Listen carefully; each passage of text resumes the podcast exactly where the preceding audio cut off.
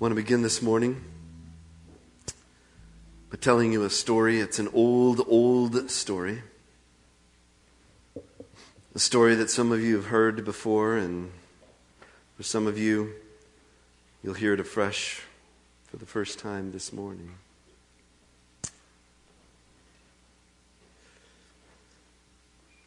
It's a story about a man of influence and power.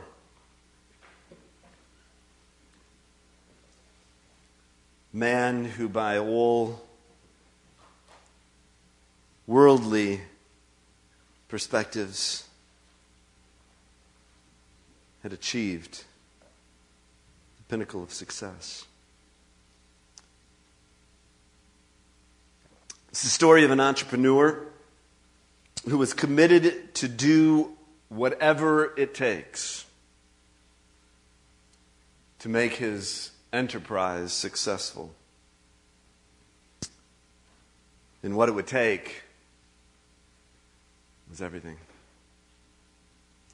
He found himself consumed with his work 12, 14 hours a day, weekends, pouring himself into his work. His work became not only his occupation, but in fact, it was his preoccupation. His wife would frequently try to get him to slow down, to remind him that he had a family and his kids would complain about wanting to play ball or eat lunch together, read books, or just, just hang out and spend some time with dad. And he believed in his heart and they were his values and he really knew that those things were significant and important and he wanted to do them but somehow never found the time. So eventually, they stopped complaining because they simply stopped expecting. And he'd say to himself, You know, I'll be more available to my family in six months or so, just as soon as things settle down. In fact, that was one of his favorite phrases when things settle down.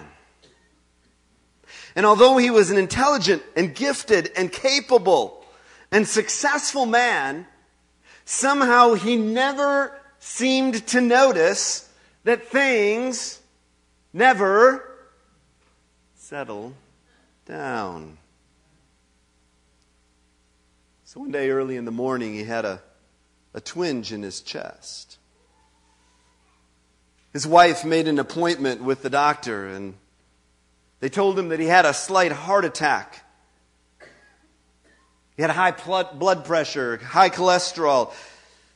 He needed to make some changes in his life. And for a little while, the scare of the word heart attack had enough impetus in his life so that he made some small adjustments and he began to make some changes in his lifestyle, but pretty soon the symptoms and the pain went away, and so did his motivation to change.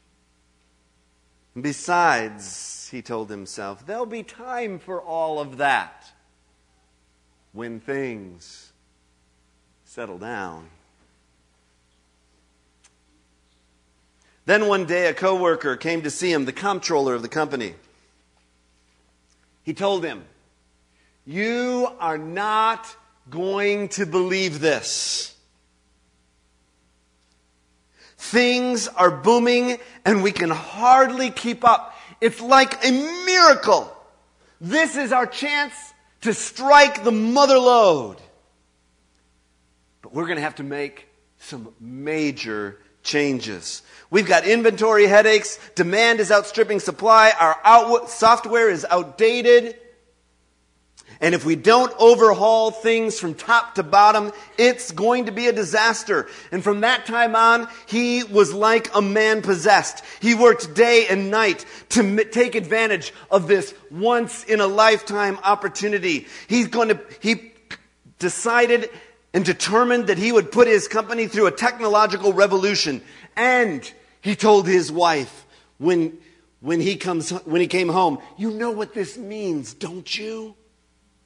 once we do this, our future is set because I've anticipated every contingency. I've covered every base. We are going to be secure. We'll be able to take vacation. We're going to be able to slow down. Things are going to finally settle down. And she smiled at him, but she didn't say anything because she'd heard it all before. And she didn't get her hopes up. Well, one night, about 11 p.m., she was heading up the stairs to bed, and she poked her head in the study and said to her husband, Are you going to come on up with me, honey? And he said, You go ahead. I'll be up in just a few minutes.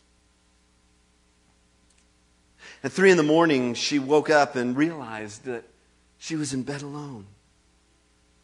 So she went downstairs to the study and she saw her husband with his head in his arms on the keyboard. She thought to herself, he's just like a little kid. And rather than taking the energy and the effort to actually get up and come up to bed, he'd rather just fall asleep at his computer. So she walked over to wake him up, and when she touched his arm, she realized that it was cold. Immediately, she picked up her phone and called 911, and the paramedics came, and when they got there, they said, He's already gone. He had a massive heart attack. He died instantly. There's nothing that could have been done. His death is a major story in the financial community. There's obituaries in the Wall Street Journal, Business Week, Forbes. It was really too bad that he was dead because he would have loved to have read what they wrote about him. They had a major memorial service for him, and the whole financial community filed by the casket. And they all said the same thing that they always say when they file by the casket, and that is, He looks so peaceful. Well, yes. When you're dead, life has a way of becoming very tranquil things settle way, way down. And he was eulogized. And all of the folks began to speak. He was one of the leading entrepreneurs, an innovator develop, innovative developer of new technologies and delivery systems, a man of principle, a straight arrow. He wouldn't cheat on his business, his taxes, or his wife. Others talked about his civic achievements. He was a networker, he knew everyone. And they put up this memorial stone when they came to the cemetery. And on it, they wrote all of these words entrepreneur, innovator, visionary, pillar, networker, success. And then they all went home. And late, late that night, when the cemetery was empty and dark, unseen, unheard, the angel of the Lord came and went past all of the other markers and memorials and tombstones and went to the site of this freshly dug grave. And with his finger, the angel of the Lord wrote the final word on this tombstone. God's estimation of this man's life. And he wrote these words You fool. You fool.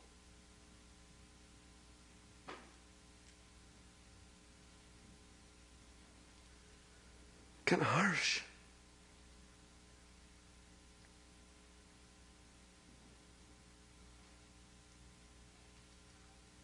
But it isn't God doing name calling, but rather, it is a tragically accurate diagnosis. For it is possible as a human being to go through life so preoccupied with building our kingdom that we forget what is truly important and neglect to prepare for the one eventuality that every single one of us will face. And that is the reality of death. This morning we are beginning a series that will take us through the month of May. And the series is entitled One Month to live. What would you do if you had one month to live? What if you learned that you had just one month? How would your life be different? How would it change your perspective? How might it influence your priorities? How would it transform your interpersonal relationships? What would you do if you knew that you only had one month to live. This morning, the message is entitled Live the Dash. Live the Dash. Let me explain. I want to begin with a scripture here from Psalm chapter 90. The length of our days is 70 years, or 80 if we have the strength. Yet their span is but trouble and sorrow, for they quickly pass and we fly away. Who knows the power of your anger? For your wrath is as great as the fear that is due you. Listen carefully. Teach us Say it with me, please. Teach us. Say it again. Teach us. Teach us what? Teach us to number our days aright that we may gain a heart of wisdom. So, what does it mean to live the dash? Well, if you've ever seen a memorial marker go through any cemetery, you'll see something like this. There's a birth date, and there's a death date, and what's in between? The dash.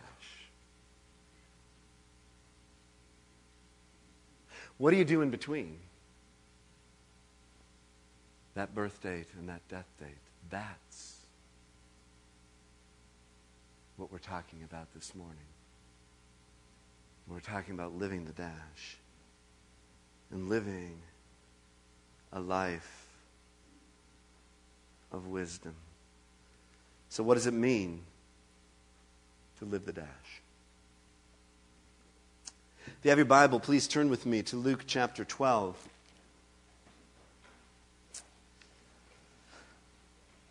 The story I began with this morning, and if, yes, I love the sound of hearing that. If you don't have your Bible, pull this one out right from in front of you. Turn to the third book of the New Testament, the third gospel, the Gospel of Luke. There's, that's after Matthew and Mark and before John. Turn to the 12th chapter of the Gospel of Luke. Beginning in verse 13, and this is where we began this morning with the story I shared.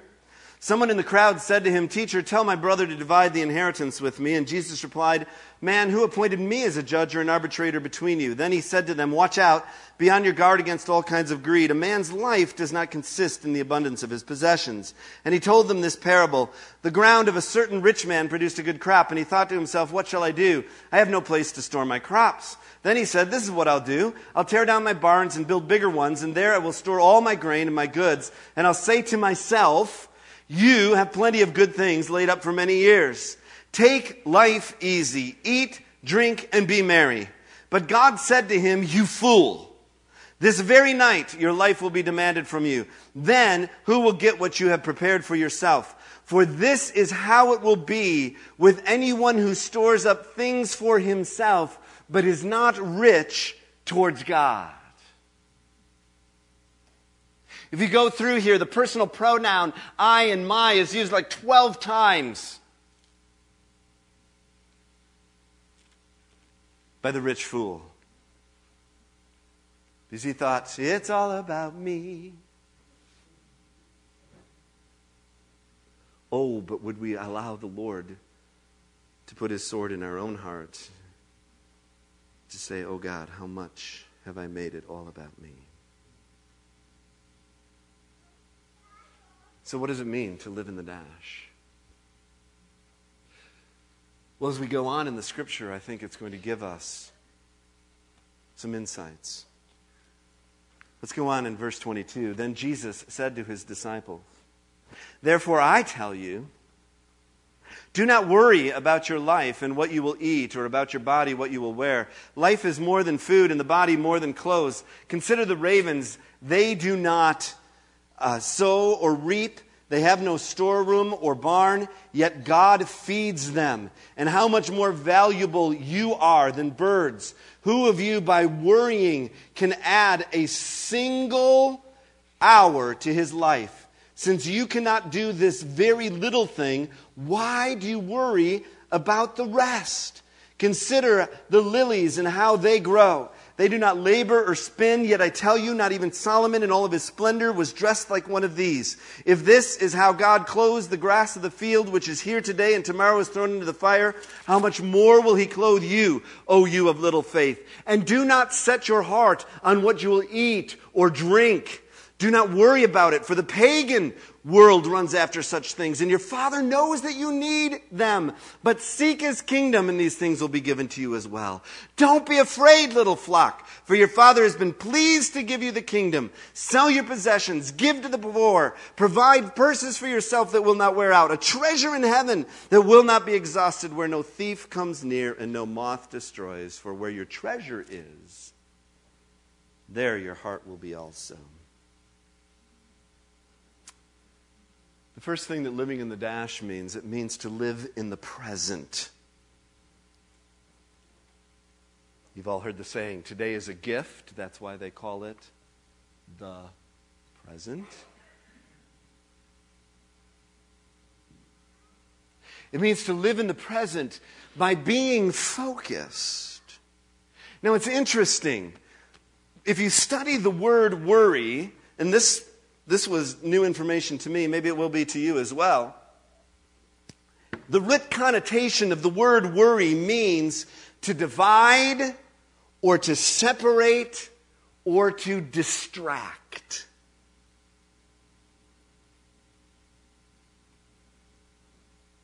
What worry does in our lives is it gives us double vision. It blurs our vision. We are no longer able to see clearly.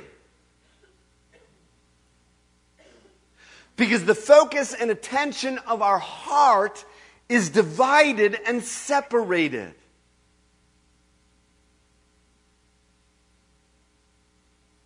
We become, in the words of James, a double minded person.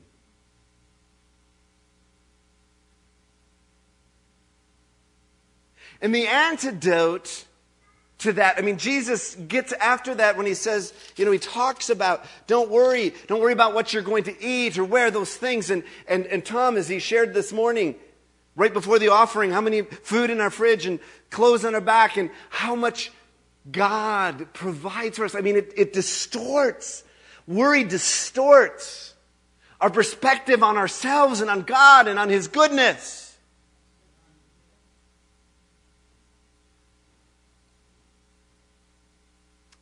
But Jesus here gives the antidote to that division in our heart, to that separation, to that distraction. He says, be focused on the kingdom of God that is here and now.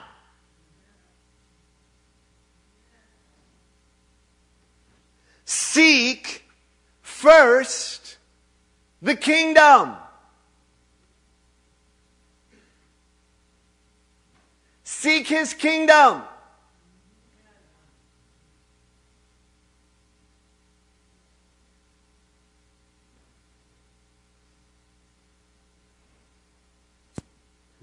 Well, how do I do that? How do I seek the kingdom of God?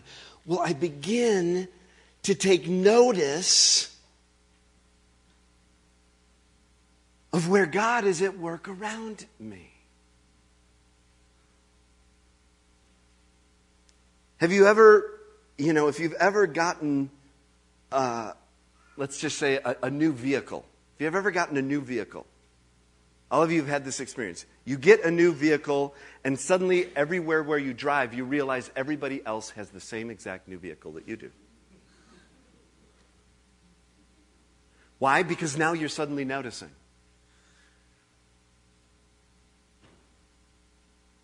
A great deal of seeking the kingdom of God is just beginning to notice where He is and where He is at work. Many, many years ago, those of you that have been a part of the congregation for a long time, or maybe you've been a part of a congregation where they've done the 50 day spiritual adventures, one of, the, one of their uh, things that they encourage you to do is to go on a daily God hunt. The discipline of beginning to hunt for God. Look for an obvious answer to prayer, an unexpected evidence of God's care, an unusual linkage or timing a particular way in which suddenly you notice God drawing you into a particular place and putting you right at the right place at the right time. Go on a God hunt. Just begin to notice. Seek first the kingdom of God. And then he gives a couple of other very practical things for us to do. I mean, this comes in the context of Jesus talking about economics because economics affects all of our lives all over the world through all time. It's a part of the system in which we live. And he says, I want to turn your economic system upside down. Instead of worrying about how much you're going to get, switch your attention to how much you're going to be able to give. In fact, I want you to divest yourselves in order to invest yourselves into my kingdom and my kingdom work. It gets kind of radical. Sell all your possessions, give it away. And begin to invest because where your treasure is. Now, this is very interesting. This is a whole sermon in itself, and I won't go there. But notice he doesn't say where your heart is, there will your treasure also be. He says where your treasure is, that's where your heart's going to be. What you invest in is where your heart's going to go. So begin to live in the presence. Be focused on the kingdom of God in the here and now.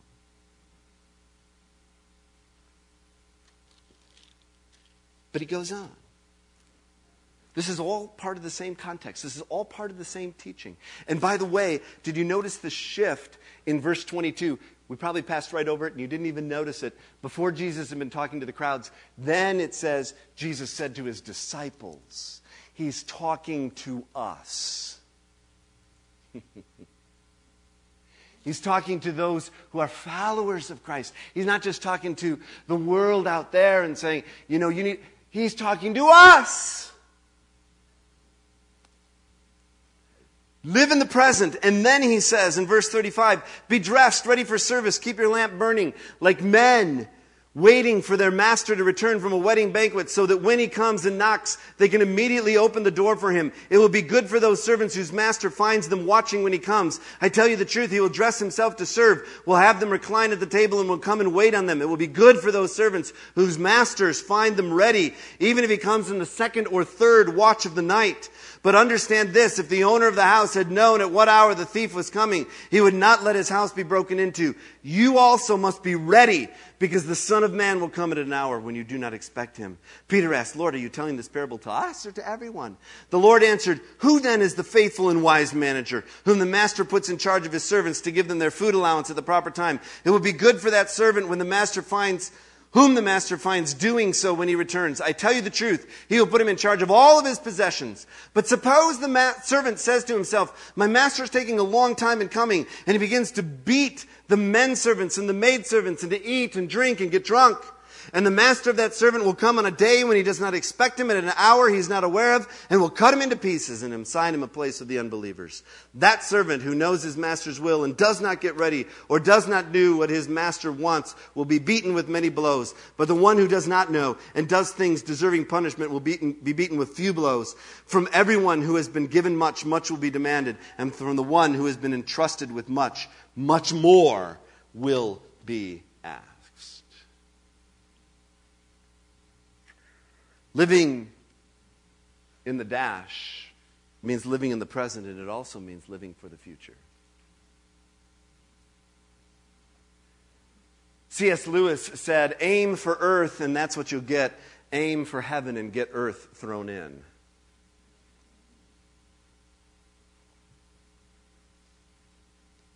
Aim for heaven. Once again, the issue is our focus. How many of you remember when you first learned how to drive a car, if you're that old? It's a very scary prospect, but my third daughter is preparing this. She can't wait till this summer because she'll be able to start getting her permit. All moms and dads know the wonder of that moment. But if you remember when you first started driving, do you remember how you wanted to stay on the road, in the center of the road? And the way you would do that is you would look right in front of you to try to stay on the road. And you know what happened pretty quick? You were constantly what? Oversteering all the time. So, what did the. I remember this back when I was 16 and my driver's ed teacher, you know what he said to do? Now, this was in the day, I'm old, okay? So, this is the day when they had like actual hood ornaments in front. Remember those? Anybody remember hood ornaments in the front of the car? Okay. So, what did they tell you to do? They said, take and sight from where you are and sight over the hood ornament and look to the side of the, the, the, line on the side of the road. And if you do that, if you sight that far ahead, you'll stay in the center of the road. That's really what this is about. It's about getting our perspective up and looking further and higher and farther in order that we won't end up constantly oversteering in the here and now, but we'll be con- we'll, we will continue to be focused on the kingdom of God, which is also near and soon. For the kingdom is already and it's not yet. It's here and it's coming. And so, what does he tell us to do? He says, be attentive, be faithful, stay alert and continue to do the purposes for which God has called you to do. Stay awake and stay engaged. And God will honor that commitment and that servant who is willing to do that. This morning, I've asked Jeannie Swenson to come and share her testimony. And, um, you know, many of you in this house know Jeannie. She's one of our leaders here. And uh, She is a living example of someone who lives the dash. And so I've asked her to share her testimony a bit about her accident and, and the change that that brought in terms of her, spec, her perspective, her priorities, and how she has been and continues to live in the dash. All right. Well, Pastor Jim asked me to, to share, like he said, how my disability has affected my perspective on life. And so I'll share a little bit about that. Um, it's great to see all you college students here, and I'm so glad that we have the opportunity to honor you. Uh, college was a very special time for me because although I was brought up in a Christian home, that's where I really deepened my relationship with God, and I'm so grateful for those days. Um, after college, I graduated and taught elementary school for a while, and then got involved in an urban youth ministry. And um, I loved both of those careers. Um, but then something happened that totally changed my life. Um, I was in a car accident, and my neck was broken, and I became paralyzed from the shoulders down. And um, I spent the next year and a half in and out of hospitals and rehab centers, dealing with medical problems and learning how to live as a quadriplegic. And that was a very difficult time for me, but I'm so grateful for the support of my family and friends and my church. And, you know, the church is so important. I went to a different church at the time, but they really rallied behind me with, you know, prayer and coming to the hospital. And it actually got to be kind of a joke at the nurses' station. I had so many visitors that they had to put up a sign this way to Gene Swenson's room. so, so um, you know, that's, that's what the body of Christ does, and I experienced that. Well, the first few months after my injury, I really didn't believe that my injury would be permanent. But then after three months, the hospital let me home on a pass. And that's where reality hit. Because everything around me was a reminder of things I'd no longer be able to do. Like, I'd see the piano and realize I'd never play that again. Or I'd walk, roll through the kitchen and remember how much I used to love to cook. Or I'd see all my medical equipment and be reminded um, that I was no longer independent. And um, at that time, I fell into a, a deep depression, and I really thought my life was over. And there were moments when I really wanted to die. But again, through the love and support of other people and God's faithfulness, um, He brought me out of that depression and has really given me a very full, rich life. And um, of course, I'm I'm hoping and praying that someday I might be cured or healed. Um, but I also believe what God says in Romans 8:28 that as you're getting tired. What's that? No, I'm So fine. okay. Um, when people hold the phone for me, they always have to change hands because it is it's Okay. tiring. Yeah. It's all Um, right. okay. Um, Romans 8:28 says that we know God works for good in all things for those who love Him and are called according to His purpose. So He has been using this for good. And then the next verse says, what His purpose is is to conform us to the image of His Son. And so God has been using my disability to conform me to the image of His Son, and um, He's been teaching me a lot of things, and I'd like to share a few of those things.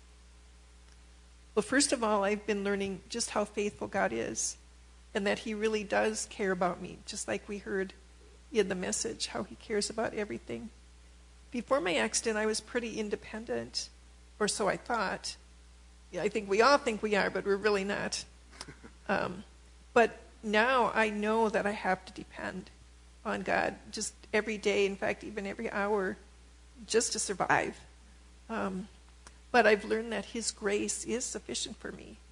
In 2 Corinthians, he says, My grace is sufficient for you, for my power is made perfect in your weakness. And I've learned that the more I understand my weakness, the more I have to depend on Him. and the more that He can do in me and through me.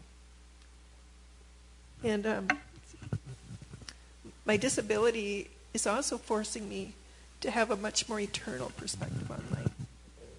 Before my accident, I didn't really think that much about life or death or life after death.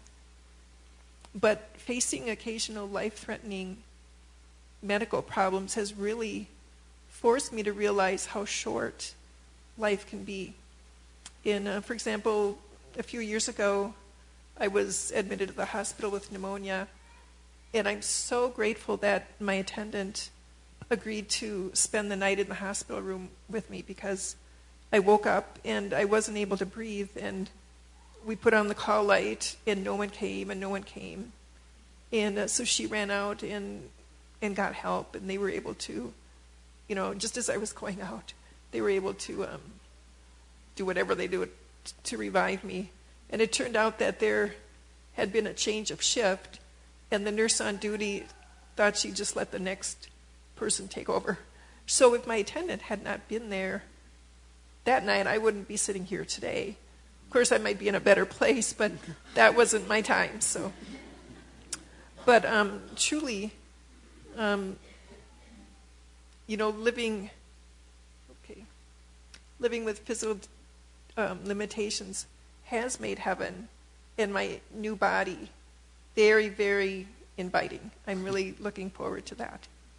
And um, I can identify with Paul when he says in 2 Corinthians 4, verse 16 to 18, this, this is like my life verse. I, I just love this passage. It says, So we do not lose heart, though our outer nature is wasting away. Our inner nature is being renewed every day. For this slight, momentary affliction is preparing for us an eternal weight of glory beyond all comparison, because we look not to the things that are seen, but to the things that are unseen. For the things that are seen are transient or temporary, but the things that are unseen are eternal. That'd be great if you could, yeah. Well, put both of your arms. That's okay. If, if you need someone to, okay. Okay, um, well, this, this verse tells me that the challenges and afflictions that I face in this life really are slight and momentary compared to eternity. And therefore, I want my life to count for eternity. So you see, I have a choice. I can either give my life to things that are temporary or to things that are eternal. In fact, Bill Gothard's definition of security is building my life around what is eternal and cannot be destroyed or taken away. Now I'm going to say that again. I really like that. Security is building my life around what is eternal and cannot be destroyed or taken away. So, what kinds of things are eternal? Well, three things the Bible mentions are God, God's Word, and people. And since these are the things that are eternal, those are the things I want to focus my life on now while I'm able. Things like developing my relationship with God, studying and learning His Word, building it into my life, and helping other people come to know God and building His Word into their lives. You know, it's interesting, as I was preparing this talk, I was interrupted a couple times. And I think both of these interruptions were very significant to the message we heard today from Pastor Jim. The first interruption consisted of one of my attendants bringing into my office a big box of stuff, stuff that my mom had found down the basement. And um, it was filled with all kinds of stuff that I didn't know what to do with, so I just put it in this box. Stuff that I would never use. But um, my first response was, I'm busy now, just put it back down the basement. But then the Lord's conviction came on me. And I really felt convicted to the point where I started crying and had to ask Him to forgive me again for accumulating stuff. And so instead of putting it down the basement, we went through the box and I started putting post it notes with names of people that I knew would want certain items.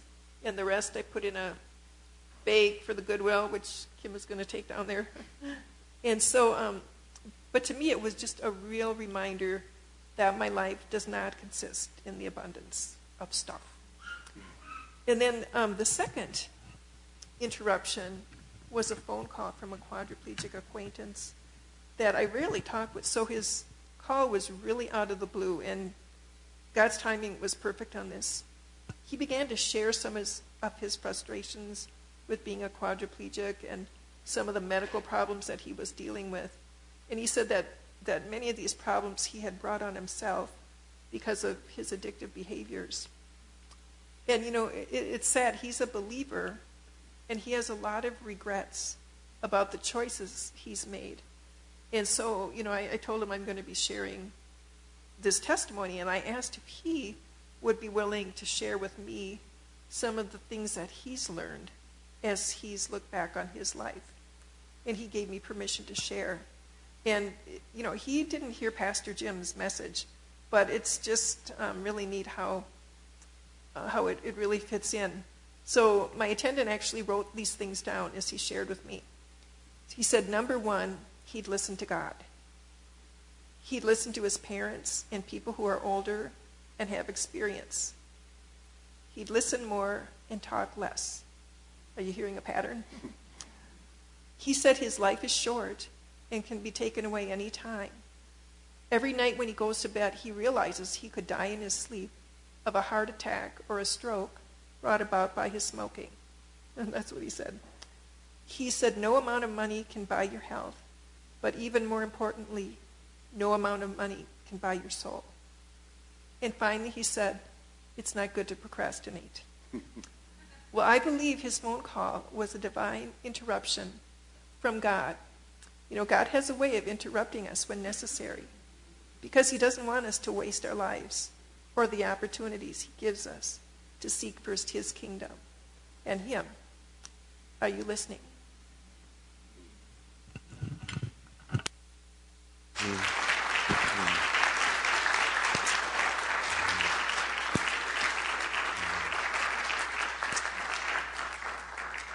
Thank you, Gene.